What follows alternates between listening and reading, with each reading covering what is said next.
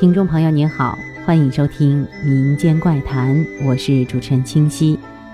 今天我给大家讲一个关于红月亮的怪事儿。我在那所学校上了五年学，其实有两年是在上海度过的。在学校的那三年，还发生过一件让我至今都觉得不可思议的事情。我记得是九五年，那年不知道怎么了。全国各地都在流传着某某某地的僵尸跑出来了，我们那儿也这样流传着。九五年的中秋节天气非常好，晚上月亮也很明亮。那天晚上我就觉得很不平常，学校二百多人好像都特别兴奋，已经是晚上十二点了，好多同学都没有睡，老师来说了好几次，但大家好像都听不进去。操场上还有好多人，直到半夜两点多，大家才消停了。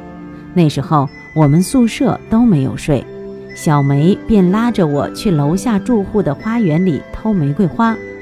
宿舍楼旁边的居民小区有一家一楼的花园里种着许多玫瑰，我们常常偷人家的花。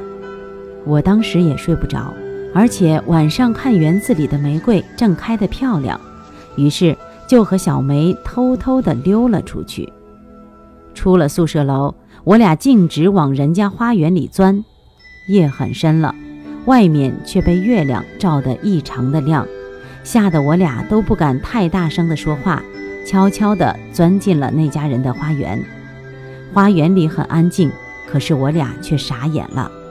晚上还开得娇艳美丽的玫瑰，此时却全部凋谢了。一朵还盛开的玫瑰都没有，我俩很失望，只得灰溜溜地往回走。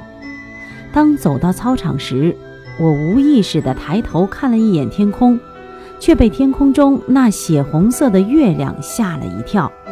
我连忙让小梅看，只见天上那轮黄色的月亮，此时已经变成了血红色，月亮边上还有一颗非常非常亮的星星。整个天空都变得红了起来。更为奇怪的是，我真的看见月亮里有一个人做出了往外跨步的样子，仿佛已经伸出一只脚要踏向月亮旁边那颗星星一样。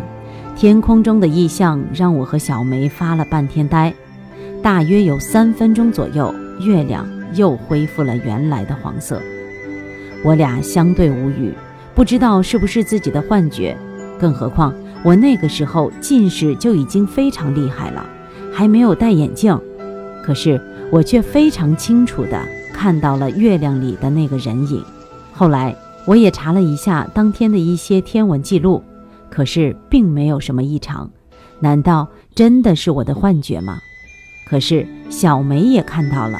另外，后来我们听说学校还有三个男生也同时看到了。直到这么多年过去了，我还清晰的记得那个红色的月亮。好了，今天的民间怪谈就到这里，下期再见。